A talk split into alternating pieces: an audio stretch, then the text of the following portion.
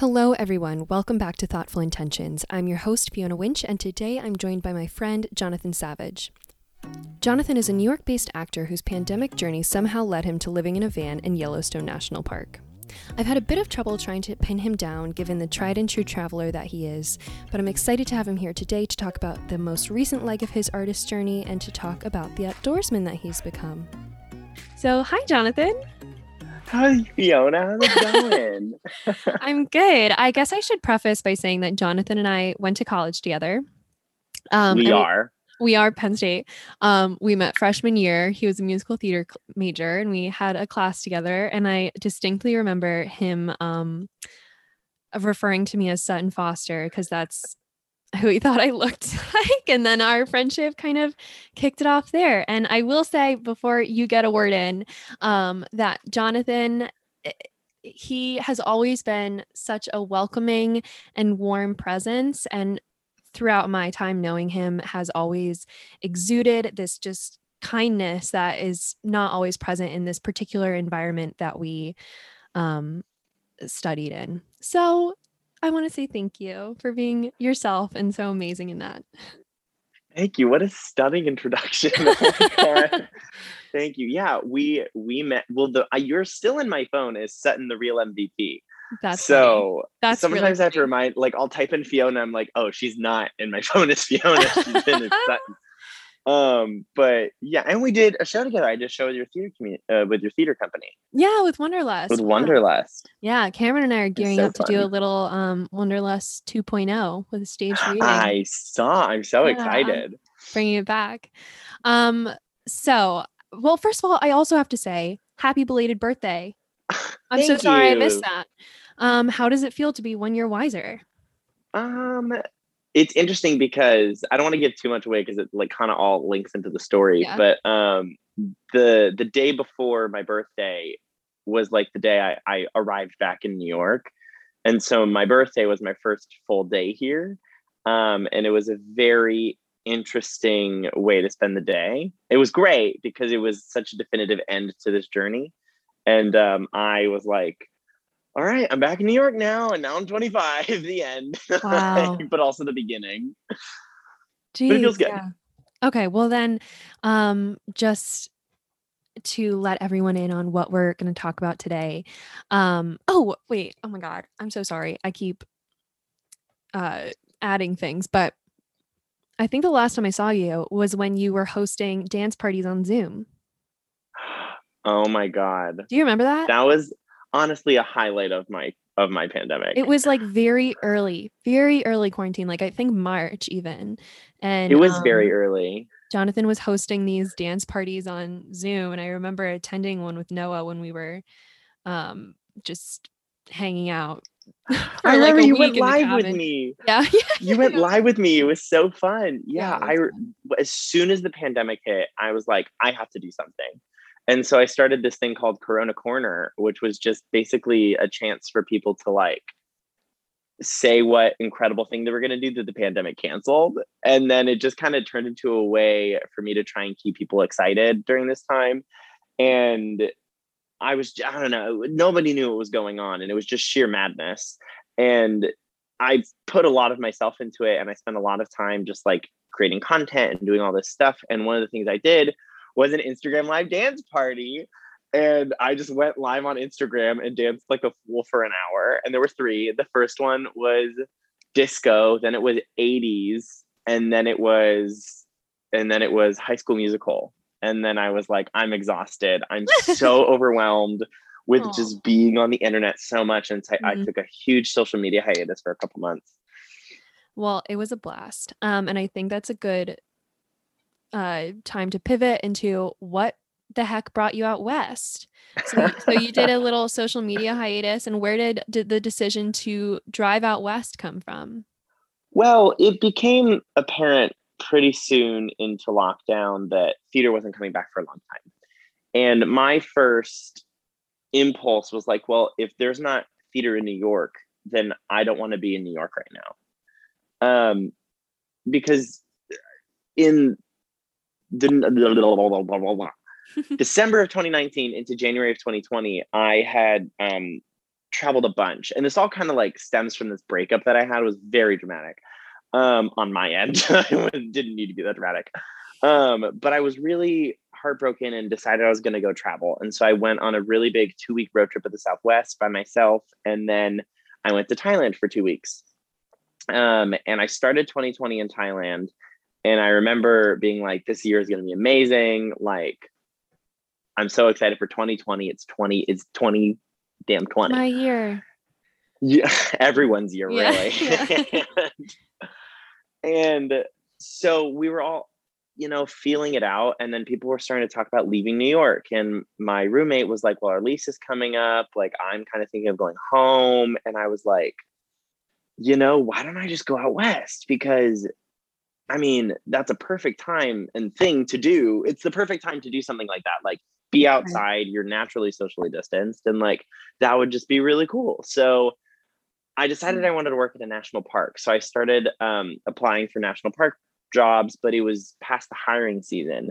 So a lot of the jobs that I wanted weren't available. And so I did a lot of just like anything I could figure out to get out west. So there was a moment I thought I was going to work at a dispensary in Anchorage, Alaska and volunteered and out. It was there was so wow. many there were so many options. Yeah. Um, but eventually I was talking to my friend um, John Peterson and he said, I have a friend Callaway who lives in a van in Moab and she's a raft guide and I was like, oh, I've never thought about recreational outdoors. Like, what a cool idea. So he connected us, we talked. She was like, yeah, everybody climbs out here. Like, just come and you'll figure it out. Like, van life is the best. And I was like, okay. So I decided I was just going to go. I was going to buy a one way ticket and just figure it out because, like, why not? And suppo- supposed to be for six weeks. I heard. Supposed to be for six weeks. Essentially, I was like, I'm going to come out for about six weeks and then New York will be back for sure. And so my friends came out with me and um, we met up with two other people there. So there were five of us. And we went out on like June 9th and we just, we were in Moab for two weeks. We went around the PNW um, and we started climbing. We just did all this stuff, all these crazy outdoor things. And it was just the time of my life. Like the first day I got there, um, I don't know if you know Moab, Utah, but like southern Utah is one of the most beautiful places in the country and on the planet. I I like wi- I wish I have spent more time out west. I my sister lives in Montrose, Colorado. Um nice. Yeah, but I really like I haven't gotten out there enough, but I really want to. There's so much. There's just so much. And spe- uh, specifically southern Utah is just gorgeous red rock desert and it's literally where I thrive. And we get out there, and there's all these crazy guides who do climbing and highlining. And like, there's this new um, reality TV show about highliners in Moab called like Towing the Line. It's about the people oh, I was hanging oh, out with. Stop it. I feel like I saw yeah. like a thing for that. That's yeah, so I know funny. half of those people. Wow. And that my first day there, they threw me on a high line. I'm like 300 feet in the air, and I'm like, "What is happening?" Wait, what? What is a high line? Like, what do you? Oh, I'm so glad you asked. um, so there's slacklining and there's highlining. Oh, Slackline, okay. it's basically like tightrope walking. I, okay, I've seen the slackliners like on the beach kind of thing. That's just yeah, like tightrope yeah. walking kind of. Stuff. Exactly, okay. and that's close to the ground, but highlining, as the name suggests, is very high in the air. and so they do these very complicated rigs, which are incredibly safe if they're done right. Um, and people will just walk across them. And like, of course, you're like connected to the line. You have something called a leash, which is connected to your harness. So if you fall, your leash catches you, and then you have to like pull yourself back up and get back on the line. Um, it's very it's. Do it's you have something to like hold on to? Like you're, it's not just balance, right? It's all balance. Oh my god. Oh yeah. Oh yeah. So it's a one inch thick line, and you basically had to figure out how to like sit on it and then stand up on it, and it's just your two feet. And you have your hands in the air, and you're just like, oh my balancing. god! And you weren't scared of that at all? Oh, I was terrified. okay. But literally, like my whole goal for myself was like, you have to do the things that scare you. That's why I'm even out west in the first place because yeah. this is such a scary situation. I had so many panic attacks after I bought my flights. I was like, what do I think I'm doing? like, in, in, yeah, but it was so cool.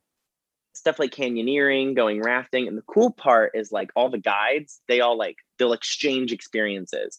So like a raft guide will take you out rafting for free if mm. like the mm. canyoneering guide will then take you in like gotcha. to do a canyon and it's it's a really fun, just awesome place, and a lot of van lifers.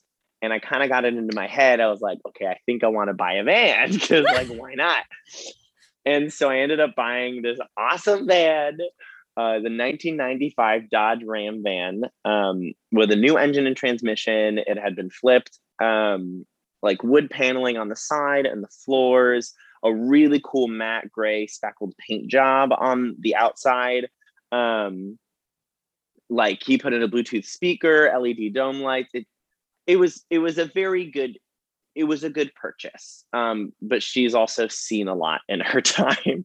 when I bought her, she was gorgeous, and since um, she has just died in the middle of the road when I first got her. My front door, the front driver's side door wouldn't open for the first three months after I got her, and then I had to get that fixed. So I had to get three into months? the passenger side. Oh my gosh! And then I had to crawl across to get into the driver's side.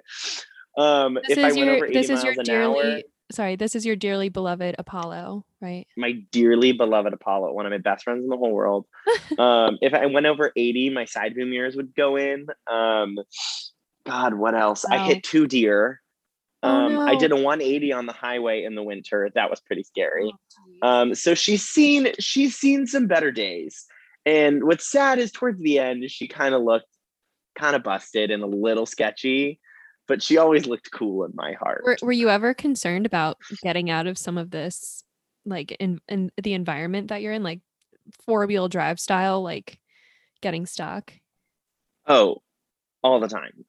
okay. Like. The, when you live in your van, like you are always on high alert because like it's your home. And especially my van, which has notoriously had a couple problems here and there, like randomly it'll do great for months. And then suddenly, like it'll just get a major problem. And I'm like, what's wrong with you? Why are you doing this? Please. And the moments when like when it's breaking down and it's in the shop, like I get so stressed and I'm like, why? Why did I buy a van? This is the stupidest thing I've ever done but like when I'm in my van and I'm like up on my seat and I turn on the engine and it's so loud you can hear it down the street, I feel amazing. I literally mm-hmm. feel on fire. It is the coolest feeling ever, and the music's blaring, and it's just fantastic. But there's been so many situations, especially when you're van camping, when like when I'm camping, I, I like to, you know, get away from people. I don't like to pay for camping, A, if I don't have to. And mostly you don't if you're smart about it. And a lot of times you end up like down a lot of dirt roads or super gravelly roads or like a lot of not great terrain. And yeah, I remember I went climbing uh, the second weekend I had, I had known my boyfriend and we had to go through this really sketchy dirt road. And there was a point where like it literally just dipped side, like one side just dipped. So I felt like I, my van was literally at a 45 degree angle. Oh and I was like, we're going to topple over and this is the end of my life. Like, this is it so many times. No. So so many times. Can't have that. Can't have that. In the no. And also, I was wondering, in the vein of van life, were you like a minimalist before this, or has that kind of did you have to be in in that situation, or like, like I don't so, know. I feel like if I had to pick up the stuff that I would find necessary for my everyday and live that kind of lifestyle, I would have a hard time selecting what is important. There's yeah, that's a really good question. You it's kind of a situation you're forced into. So I, it's funny because I'm definitely a person who I love stuff. Mm-hmm. I love stuff. Everything has an emotional meaning to me. Every shirt, even if it doesn't fit, I can't get rid of it. like, and I've gotten better, but like as I was packing up my room to leave, I was like, oh my God, I have so much stuff. But I only had like my backpacking backpack and a duffel bag. And I like I made sure it was that was all I could fit. That was it. And so, and I had no idea what to expect. So I think I brought a couple things that were like, maybe I might need this. Mm-hmm. Um, but there were definitely, yeah, I definitely cut down. And so then in the van, I was like, great, cool, cool, cool, cool, cool. It's easy to be minimalist because you're like, what am I going to do with this? Like, you have no other choice. Okay. And so that really helps. And, you know, when you're living in a van, you're also like, okay, I live in a van. What are some sacrifices, maybe mostly hygienic, that I can make? and I saw your post fine. about like um about not drinking enough water in the desert and your pee being brown. And, and then Oh, I, I was just so yeah. curious. I was reading the comments of someone that was saying you have to drink water every 10 minutes. I mean, I don't know the statistic on it, but I would recommend you drink a lot of water. But you know, I had all of the essentials. Like I had I had a lot of water. I had a very big water cooler, not cooler, it was quite warm actually. Um, a water jug that I had under my bed. I had what you call a fixed bed, so it was just there and you couldn't like convert it or anything. Um, all things considered, my van was a small van, uh, but it was raised, so I stored all of my stuff under it and then in the sides. Huh. And but what's funny is I, I start to feel a little bit of a phony because I got the I got the van and then I started my job search because I was like, okay, I'm still not going back to New York. I need to get a job. Um, for again, what I thought would be an additional six weeks, and then I would go back to New York. Okay. And I ended up getting a job in Yellowstone working at a preschool, um, which is one of the best jobs I've ever had. Um, but it was with the intention that I would live out of my van in the parking lot of another employee. Uh, so I arrived fully prepared to live out of my van. And then they had a room for me. And I Oh, was like, gotcha. oh, well, I'm not going to say no. Sure. Okay. Um, and so I had the room, but then again, I was only supposed to be there for six weeks. Six weeks, right. But then I was there for like a year. So, So how did like how did that change? I mean, I remember you mentioning these are kind of it's kind of a two-parter question, but um I remember you mentioning in your concert, which we will talk about later, Farewell to the West, um, that you were also offered a job teaching dance in Chicago.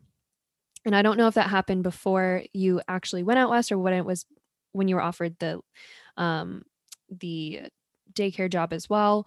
But um I don't know if you want to talk a little bit about that decision or if I'm jumping the gun here, please stop me and we can go to it later. But just since we're talking about the job choice. I'm oh yeah, no, this is exactly where it will slot into. Oh, perfect. Um, I love but I will, I will end cap the storage thing because then I lived in a room for a year and I accumulated a lot of things and then I had to bring a lot back to New York and then I couldn't fit it all. So then it was just shoved in the sides Good, good, for the next, like for the last three months. So I was just overloaded with stuff that I did not need. And I was like, not a "Ugh, this minimalist. Not a minimalist. not a okay? minimalist by nature.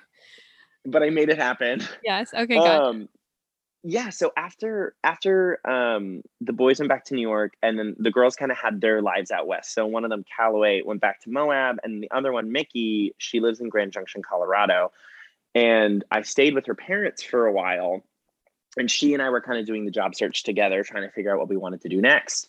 Mickey is now an incredible tattoo artist in salt lake city and so you should definitely hit her up because she does traveling tattoos. Wow. um, she's really cool.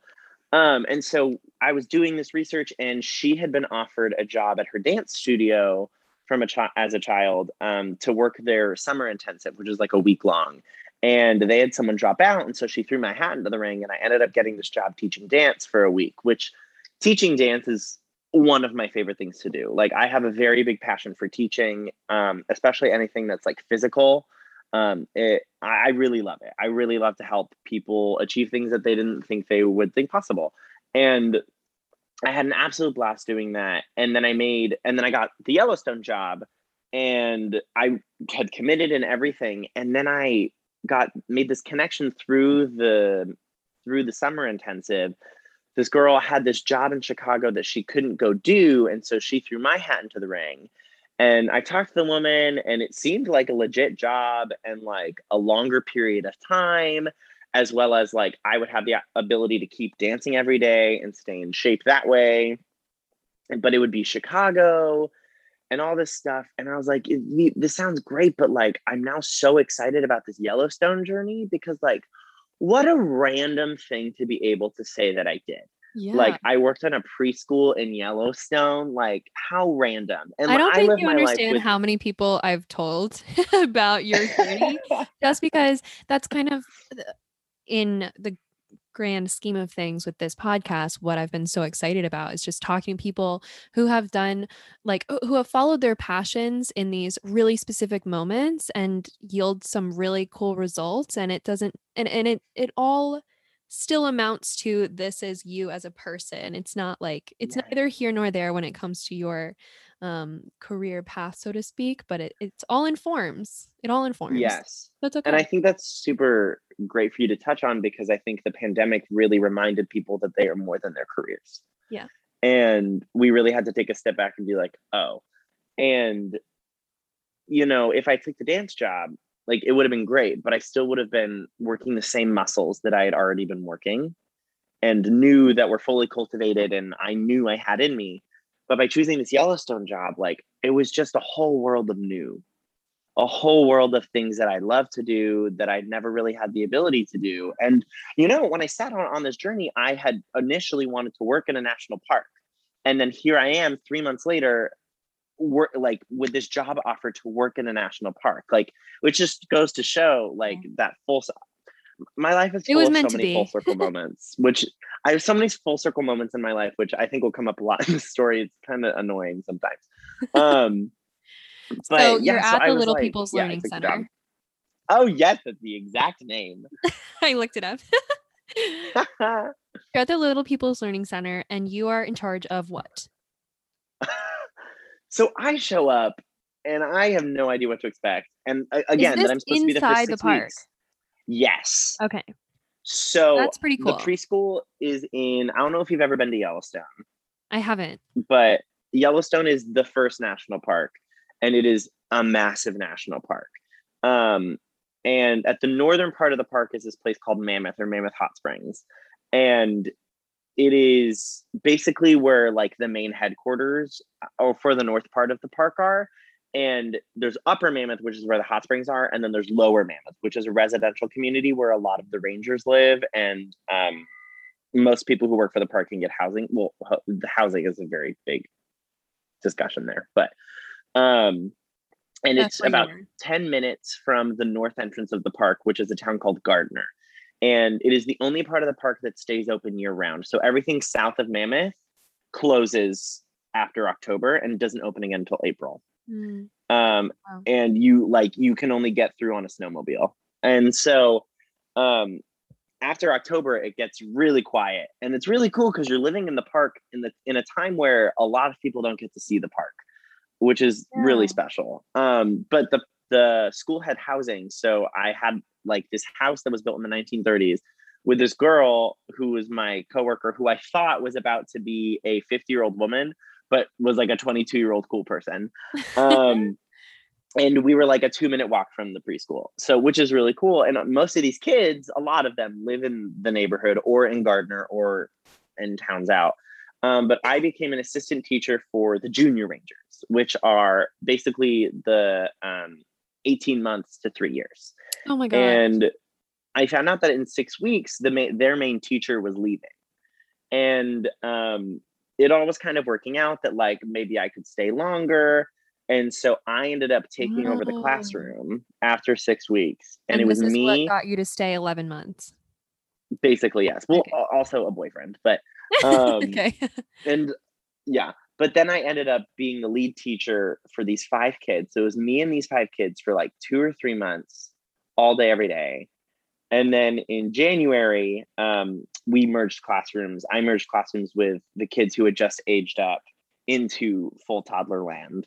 And we had seven kids, two teachers, and they're just the best kids. I miss them daily. I very often will. I have I've created a full album of all of the pictures I've taken over the last year of all the kids, and I'll just peruse it and cry. Oh, like how and, big was and? I have a friend. Yeah, how was the what? How big was the class? Um, when I took over, it was five, and then when I merged classrooms, it was seven. Oh, that's sweet.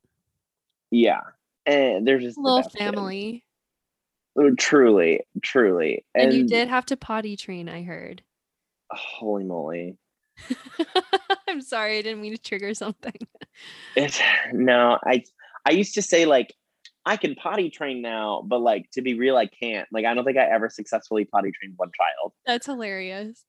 Like, but like at the time, the only child who was actually seriously potty training was three, and she had pot- she had been potty trained during the lockdown, and then like she came back to school and then suddenly was no longer potty trained. And then she just like pooping for her was a major event. And I worked so hard to get her to poop for me. And it was but you know, we've had moments. We had moments, but there are I guess technically there are kids that I did potty train. But yes, potty training was a very big part of the job. That's so funny.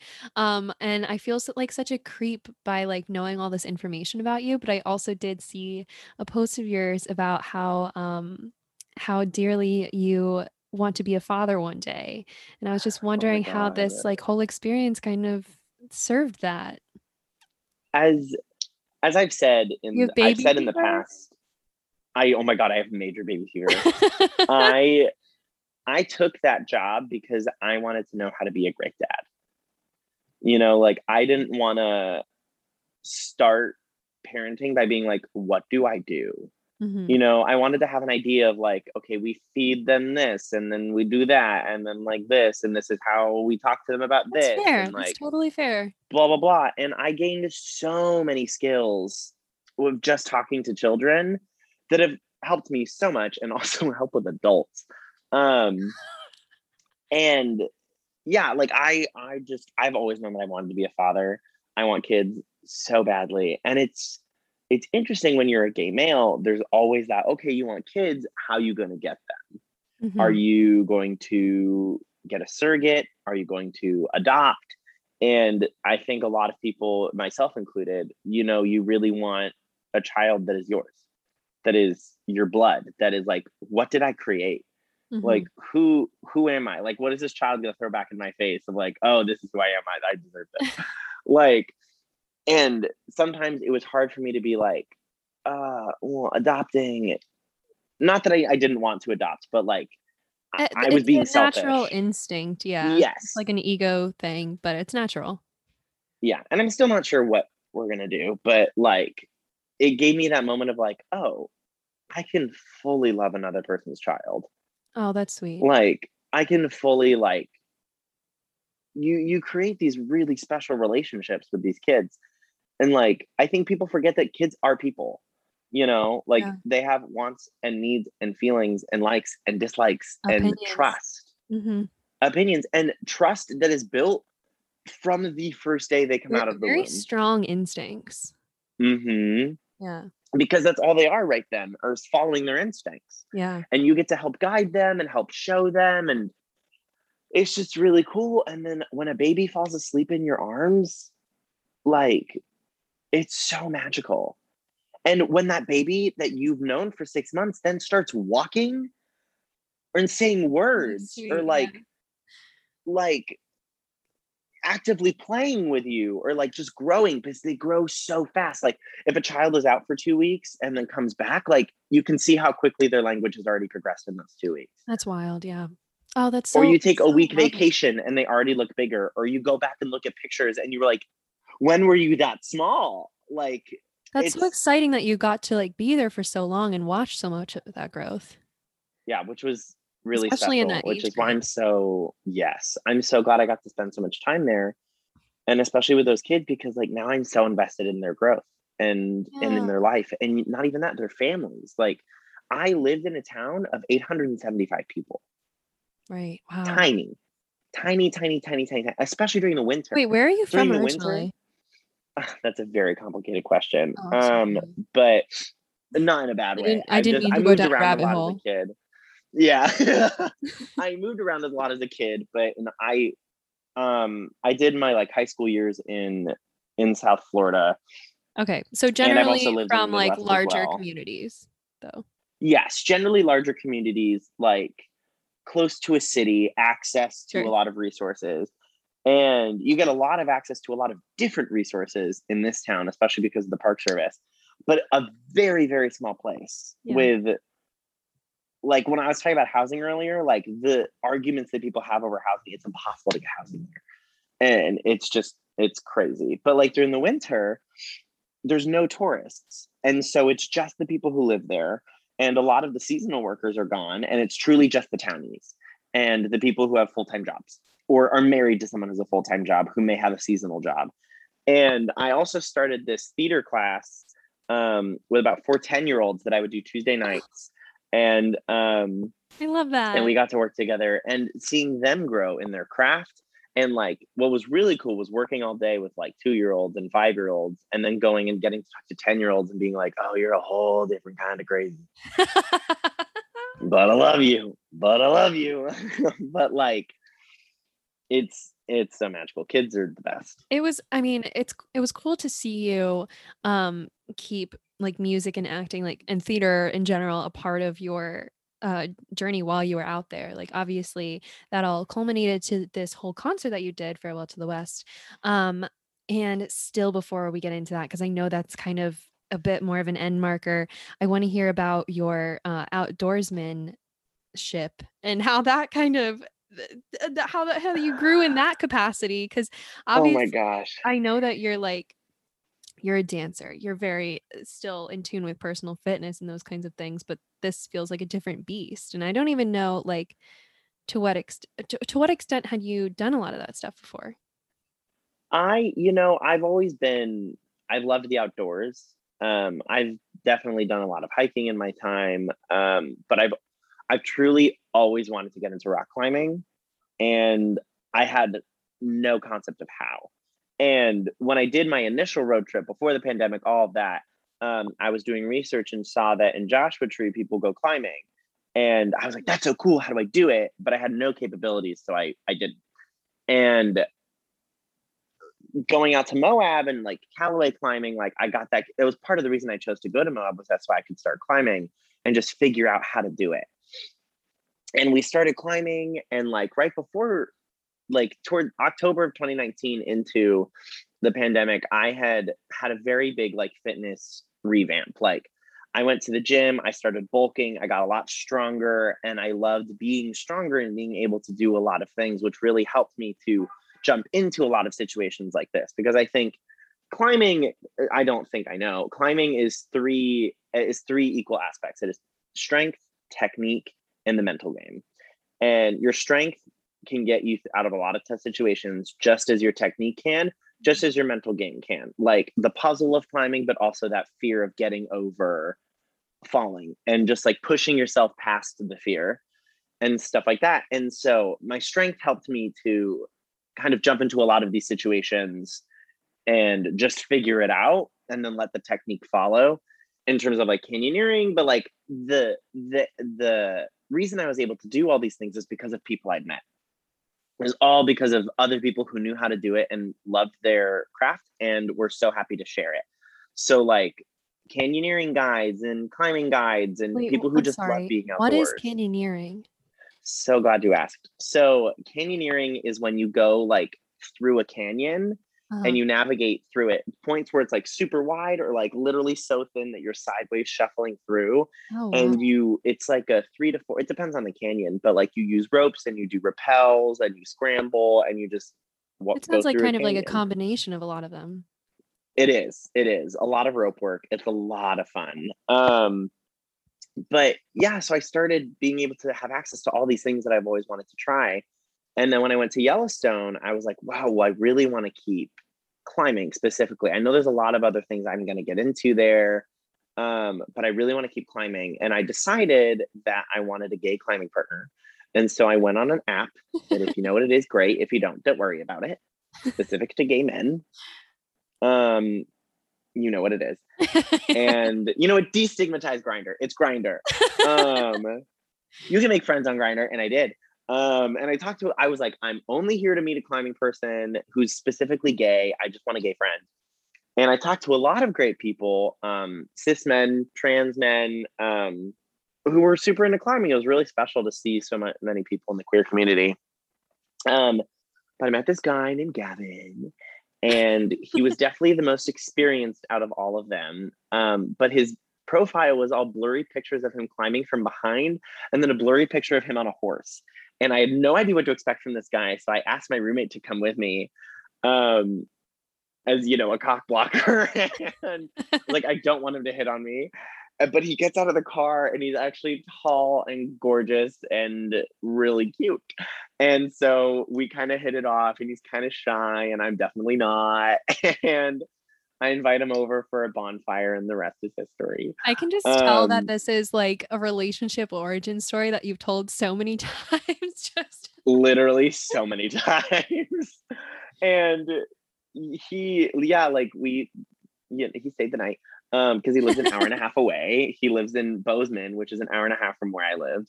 Um, and the next morning he just, you know, didn't leave. I love that.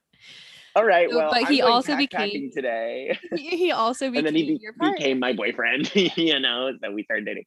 And um, before I get into Gavin, because he's a whole thing, um, I had met so many other young people in Yellowstone who loved the outdoors. So my friends Lena and Mitch and Mary were all really into backpacking, and because they knew how to do it, they were great to just go with because they could help you learn the things you needed to do.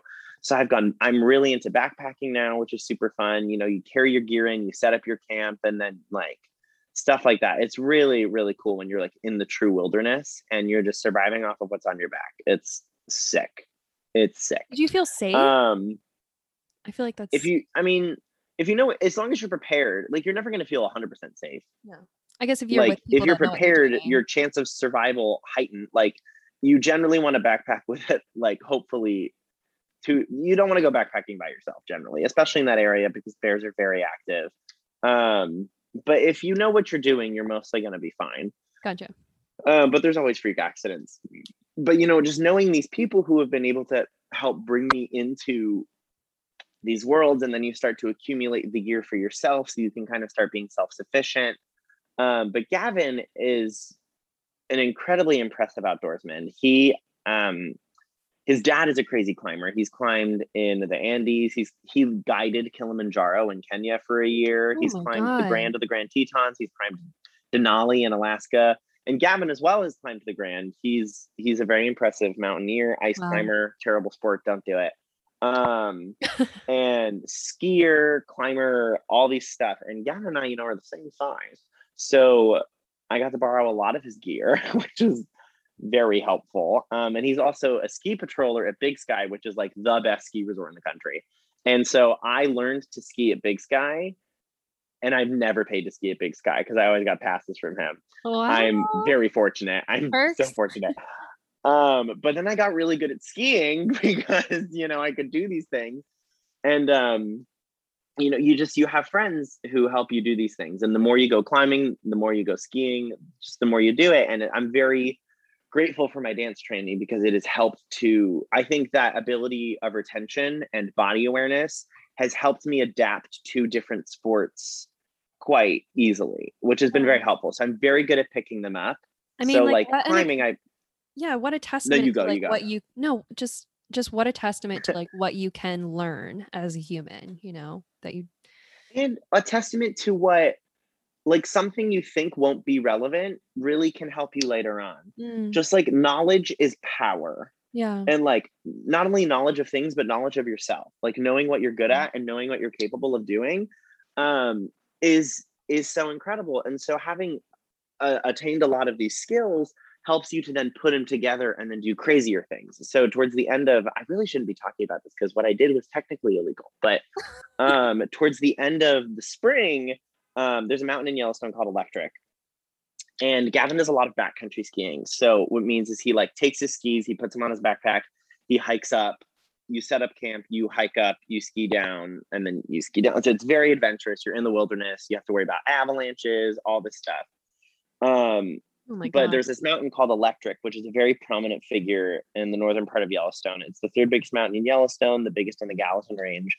And it was my first um, backcountry experience and it's like 10 miles up 10 miles back down and a lot of new factors were involved. Oh yeah and plus my skis are resort skis so they're super heavy my bindings are heavy my boots are heavy plus i had all my gear and so you hike up until you reach the snow line then you put your skis on the ground you put um, skins on which is like synthetic cowhide which sticks to the snow and then you skin up 10 miles and then we got to about Oh yeah, and then we got to about the tree line. We set up camp. The next morning we had uh, a pretty early start.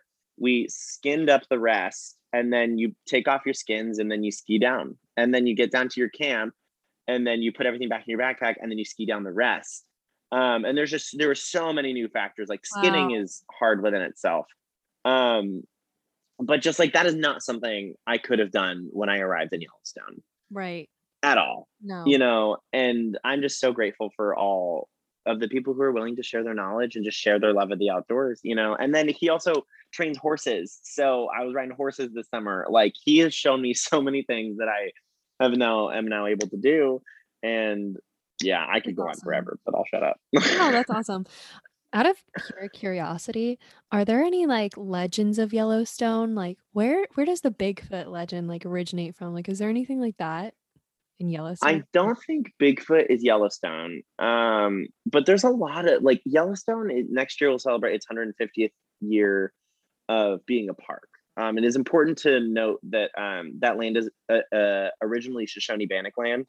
Um, there, are, I think there's up to 27 tribes that can claim ownership over some part of Yellowstone, but the major tribe is the Shoshone Bannock tribe. Um, and they were forced off their land by settlers, and then settlers are forced off by the Park Service. Um, but there's a lot of history in Yellowstone. Like, for example, there's a corner of the park where it is technically legal to kill someone. Wow. Why? Because the law the law requires that a court of a certain number of people has to be gathered there to like uh, um, put someone on trial and not enough people live there to create the court something to that degree. And so it's technically legal. Like there are books and books and books about crazy yellowstone like, um, stories but what what i think the origin story of yellowstone is really cool. Um it would i'll try to be brief.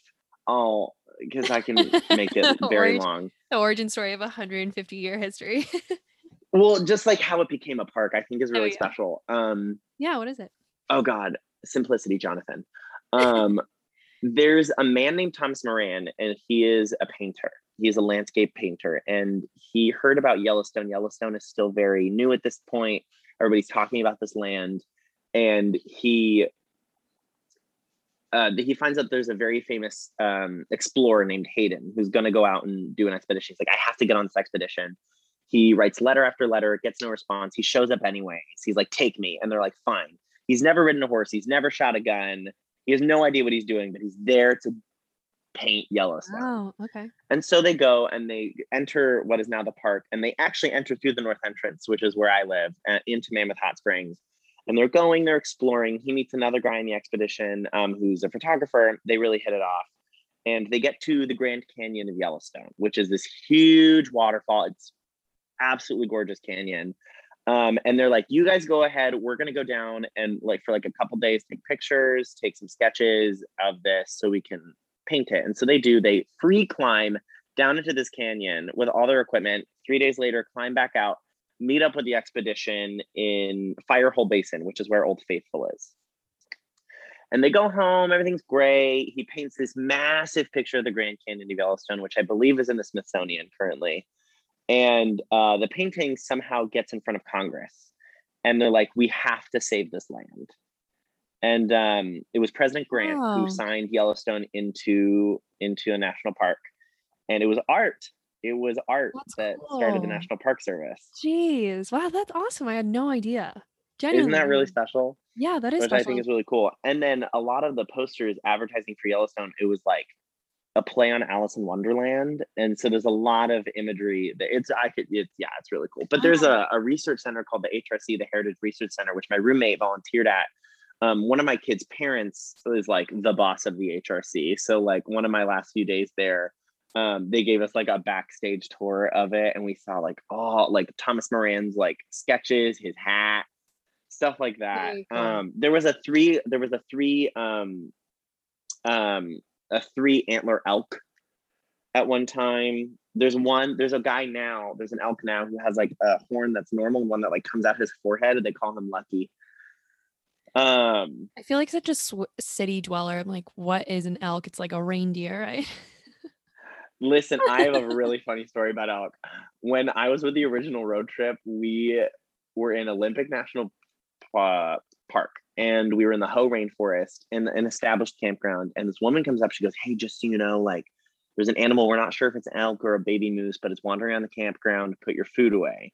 And Callaway, the most experienced of us, turns around and goes, Guys, if it is a baby moose, we don't want to mess with it because moose are worse than bears. Like I have seen a TikTok moose. of like a, a moose that's like like seven feet or 10 feet tall or something, like how big they can get. And it's so alarming. They're huge. They're awesome and they're huge. Um, but they are more dangerous than a bear. And so we're freaking out and we're like, what is this? What is this? It's it's just an elk. It wasn't a baby moose. Um, but when I moved to Yellowstone, it was the beginning of elk mating season or the elk rut. And um, during the elk rut, the the bull elk um, will like basically just stand there and scream this god awful scream that sounds like a child dying, and like attract the females. And uh, it was terrible. Good. So terrible. But in bison calving season, which is in the spring, all the bison would hang out around my house um, and like we couldn't get into our house on many occasions because it was surrounded by elk or bison. And that the baby crazy. bison are called red dogs, and they're so cute and little. This just feels uh, like such a different world to me. Oh my god, yeah. Oh my god. Do you yeah, feel like have, are you having like a hard time readjusting to city life, or is it kind of it's just by nature something you've already familiar with and easy to go? I I think the transition has been interesting. I it's been good. I'm really a person. I truly believe this when I say it. Um, I'm a person who I'm happy in any situation that I'm in. I find a way to be happy. Find and I think while it was so, it was so fun to throw myself into the mountainside of my life, it, has been nice to be back in the city part of my life because that's also a very valid part of who I am. But that yeah. they don't negate each other. I like to try and balance them as best as I can. But I have this theme in in my show, which we'll get to. That um, I feel like there are two parts of myself that are always kind of at war. I this is I think the perfect time to talk about this because I was going to mention that too. Um, but please go ahead, and I would love to hear more about Farewell to the West. So I'll let you kick it off. Yeah, well, I think what so these you said earlier, which war. I really what uh, you said earlier that I really appreciated is that um, you saw that I really tried to keep art in my life. Because again like even if i'm not performing and auditioning like art is still a part of my life. Teaching is still a part of my life. Like i perform for those kids every damn day. Like i still sing all the time. I and like i'm back being an actor like and i was still trying to stay in shape but like i was dancing and like trying to learn combinations and just like doing as much as i can to just make sure i was still active and one thing that kind of came out of me uh, was songwriting that kind of started at the beginning of the pandemic. And I started writing all this music, and um, one of the rangers, uh, her name is Nico. I love her. Uh, her daughter is the coolest. Um, she is a seasonal worker. Her husband is year round, and she there's a performing arts council in Yellowstone called the Electric Peak Arts Council, and she was in their main season, and she had this one woman show which was all about this the lineage of women in her life. It was really cool, and oh. we like we just did some DIY theater and we put it up. I directed, choreographed, stage managed, lighting designed, like this wow. entire production. Like, thank God for our tech classes because they helped so much. Um, and it's about uh, yeah, these generation of women who she finds out were all performance artists just like her. And I could go into that for a whole nother hour, but I won't. That's cool. Um, and so she and also um, the head of the dance class that I was working at, the woman who helped me organize it, we're all part of the board, the the the arts council, and they were like, "We we have this grant, um, the art of quarantine, and we really think you should apply for it." And I was like, "I don't know, I don't know." And then I did, and I was like, "Well, I feel like it'd be really cool to like do a concert of my music because it kind of traces." Had you, had you written a lot of songs prior to this journey? Like, like not like no like when i was a kid i wrote a lot of like stupid little jingles which were really fun yeah um but I'd never like written a full song. I think I'd spent a lot of time just being in my own way. But I'm like really mm-hmm. fun. I love like coming up with things or like improvising music. Like you know me, I love to yeah. riff, which is just a lot of improvising and like going in and out of the chords and right. stuff like that. Like I really love the science of music.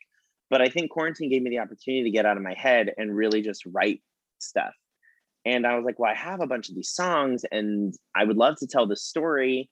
Um, I, I'm just gonna put it together and make this concert. And I did. And uh, it was just basically a retelling of basically a, a lot of, if not more, of what we've been talking about today.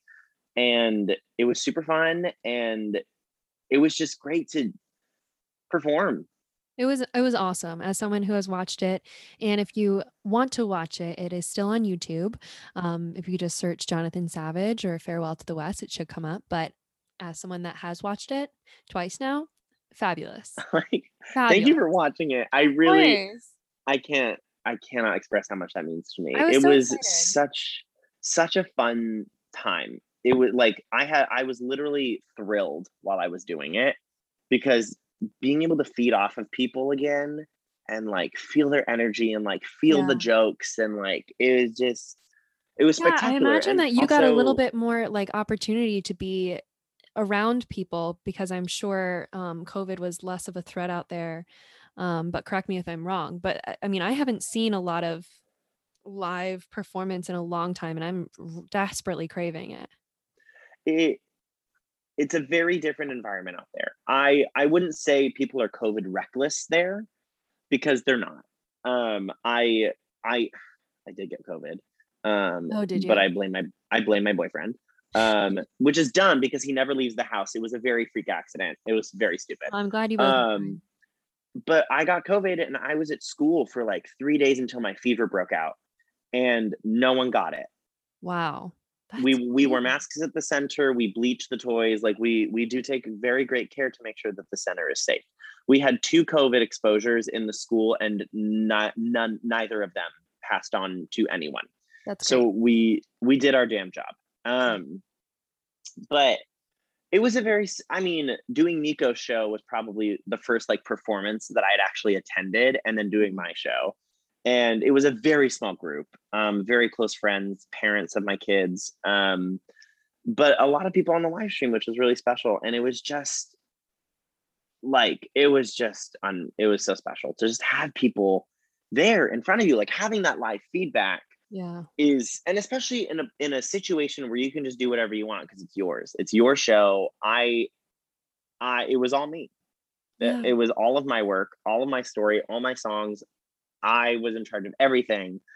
And it was just it was it was spectacular. And i'm excited because i actually have um, a date to do it here in the city at 54 oh, below. seriously?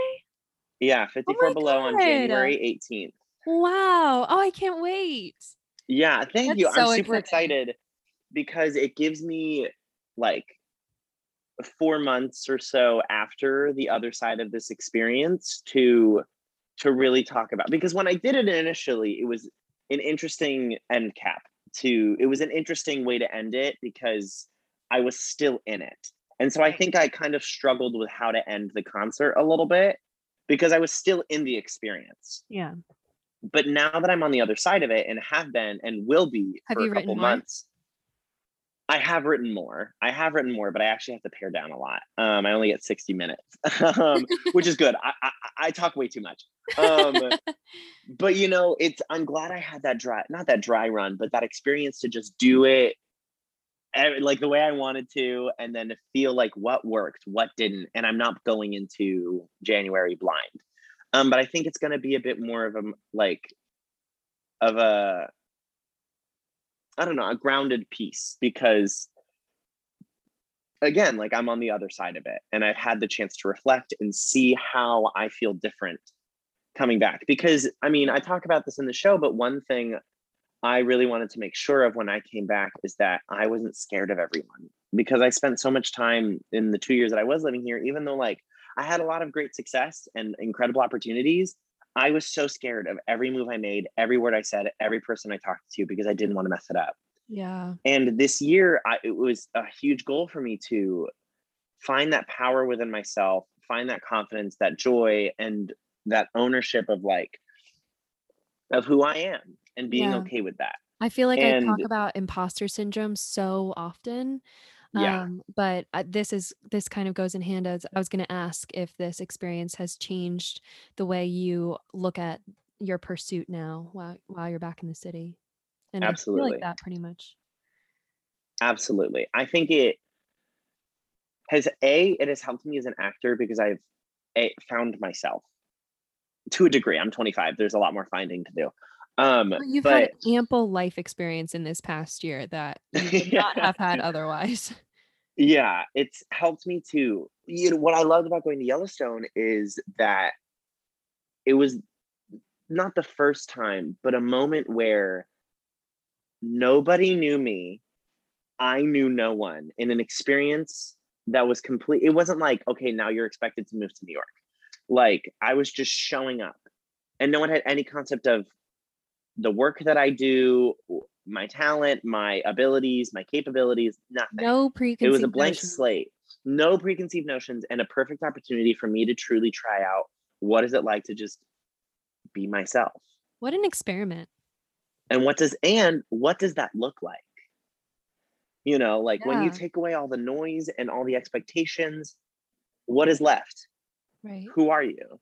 And you know, there was a there was a lot of finding in there. Um, but that was that was an incredible experience. But I've always said, like, I feel like I'm growing. I feel like I'm gaining this ability to, you know, care less and own myself. But the true what? test is going to be when I come back. Yeah. I was going to ask, what is one like key finding that you uncovered? The joy of anxiety medication. Seriously, I am such a huge advocate for anxiety medication. I so after my concert, which I felt fantastic about, and I had a lot of incredible reception on. Um, my boyfriend Gavin is fucking amazing because he's such a good balance to me, and he's really helpful at like calming me down. Um, I'm the very loud one; he's the very quiet one. It's very good, um, and he's very good at calming me down and helping me see the reality and like seeing where my anxiety is speaking. And I would just hyper focus on one thing that someone said that like was meant to be a compliment, but I was like, was this a backhanded compliment? Like all this stuff, like trying to find reasons for people to not like it, mm. you know? And he was like, I'm worried about you. And he's in a pre med track. He's not a doctor. He gets mad when I call him a doctor, but he, he's like, I've been studying this and you have all of the signs for anxiety. I think you should at least talk to someone. Not, I'm already, I have been in therapy for a while, uh, but like, I think you should talk to someone and think about getting on the medication. And at first, I was very resistant because I was like, no, no, I just need to do more work on myself. It's just, I just need to do more work. And I talked to the doctor and she goes, oh, no, yeah, you have anxiety and that's okay. And medications can be very helpful. So let's try it out. And I could go through the the starting process of it and what it was like, but ultimately, like I'm in a place where I really feel like the noise has been I've been able to like my emotions have gone from like here to like here. So like big line to like a smaller line mm-hmm. in terms of like what I'm able to manage. And it quiets the noise. It helps me identify my anxiety and realize that like a lot of that fear that I had before that I wanted to conquer was my anxiety. And like you can do everything you want, but like sometimes it is a disorder and it's hard to beat those things when it is something you're dealing with. Like there's no shame in medication and it has helped me make that like final leap and not a final leap i'm you're always working towards not caring what other people think but a greater step towards being able to like acknowledge the anxiety and then push it out of the way and choose not to pursue it. Hmm. yeah. I mean that feels like a very important discovery. Are you among others. are you like are you a little bit um were you at all kind of I don't know how to phrase this, like not bitter, but like disappointed that you hadn't discovered that earlier or did it feel like the appropriate time for that to come into your life? It felt like you know, You know what I'm asking? yeah, I think I do. I think I, I think I'll say this. I think I had done a lot of work on myself and realizing, you know, when I needed to care and when I didn't a lot, and to a point where I'd almost plateaued. Mm. And it felt like I was I was I was I was hitting a lot of frustration because I felt like I was still hyper fixating on things. And I think the starting of the medication was almost like a light bulb. I'm like, a, oh, I've done everything I can to a degree. And this is the next step to help me keep going it, awesome. it didn't feel like a why didn't i see this earlier it didn't it was never it was never a negative thing it was like a oh yeah if i'm going to be an advocate for for destigmatizing mental health, then I need to be okay with like at least looking into medication. And then when it worked for me, I was like, oh my god and it kind of felt like it it, it came at the best time because i started right before i came back to like new york for a week mm-hmm. um to like get new headshots and just kind of feel it out before i like moved back and i was and i just started the medication and it was at a point where like at first i felt i felt like i was able to recognize i was having anxiety but i wasn't able to do anything about it and that was like the first week that i was there and then after that, it felt like, okay, now I can deal with it.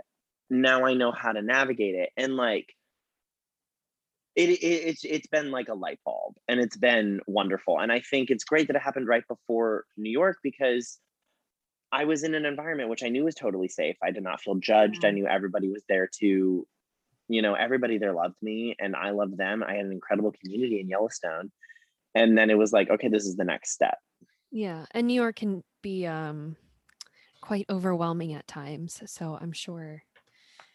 Oh my God, yeah. and watching yeah. Gavin have to navigate New York was the funniest thing ever. He he didn't move out here, did he? Not yet. Um he has another year of school and we have talked about what next steps look like, but we have decided to stay together. Awesome. Well, I'm very happy to hear that. And I also want to thank you for um sharing your advocacy and and being open about that because I I know that not everyone feels inclined to and I just appreciate that. Um vulnerability. I appreciate it. Yeah, thank you. I I you're right. A lot of people don't it's hard and it, it's it's hard to like work through those things and then it's another step to be an advocate and talk about it and i'm the type of person where i i try to be an open book in my life and i try to be very honest about where i'm at because if i can do that and it helps someone else then great. Yeah. No that's super important. I i try to do the same but it's the it's so complex sometimes like the the number of things that are actually happening and just oh yeah. I don't know. There's a lot. A lot yeah you can get so so locked up in the intricacies of life and the meaning of life and all that stuff.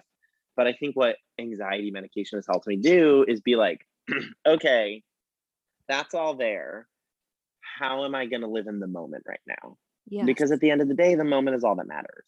And the moment is what gets us to the next moment. And you cannot get to the next moment until you're in this moment. If you skip this moment, then that's a whole moment that you missed. That is that is my worrying about frustration something. with anxiety is like oh. I want to enjoy this moment and it's stealing my joy and I don't like that because I enjoy being present and I have so many wonderful people around me that I also want to enjoy and how dare they? How dare this thing yeah. steal that moment yeah. from me? And I think it's important to note that like anxiety medication is not like a cornucopia like or panacea whatever one of the two it's not it's not a, a like a one-stop shop fix everything. Right right. It is it is a tool to help you manage your anxiety. Right. Yeah. And so i think uh, as long as you go into it with that mindset you're not because if you go in, into it with the mindset of like this is going to fix everything then you're destined to fail. Like That's pretty much true for a lot of scenarios. If you go into a lot of things with that mindset it's you might be disappointed. Absolutely I agree. Um, well, before I let you go, I want to give you the opportunity to plug all of your things. And I also want to give you the opportunity if you have a little like anything else to say about how this this year truly has like shaped your worldview or your vision for your personal future or anything like that. And then just like plug all your stuff and um I'm excited to have people follow you or yeah or look at your, so, video your concert. i'm so excited to have done this thank you so much for for talking to me it's been so much fun. Um excuse me my my um mucus is settling in. Uh yes so january 18th i know it's a couple months away but just think about it uh i'm doing farewell to the west 2.0 at 54 below in Midtown Manhattan, um, a really awesome nightclub, a beautiful space, um, and a very intimate space, which is great for a really intimate story. Um, so 2.0, it's going to be better than ever. hit us up. Um, and I would just say, you know, if there's if there's something you want to do, you have you just have to do it. You know, because I think the hardest part is starting. It's always the hardest part is starting because it's getting over that hump. But once you start, then you can continue to make progress towards actually realizing your goals. And nothing is going to be immediate. Like nothing comes to you that day. You know, you have to work for it and you have to be willing to try and fail and try again and go with the flow. You know, don't and specific advice for traveling if you don't go into a traveling situation w- and plan out the entire thing go just kind of show up and then feel it out because you're going to be a lot more successful and you're going to have a lot more fun and it gives you the chance to take crazy risks. Trust in yourself trust your instincts um, and trust that honestly people are are generally wonderful people who just want to also feel safe and loved well that's lovely Thank you so much, Jonathan. This has been a blast. I'm so glad that we got the opportunity finally to chat. And I'm so glad to have you back in Brooklyn. I know, me too. Let's hang out soon. I know, we have to. finally. Um, and thank you all for listening. This has been Fiona Winch with my friend Jonathan Savage.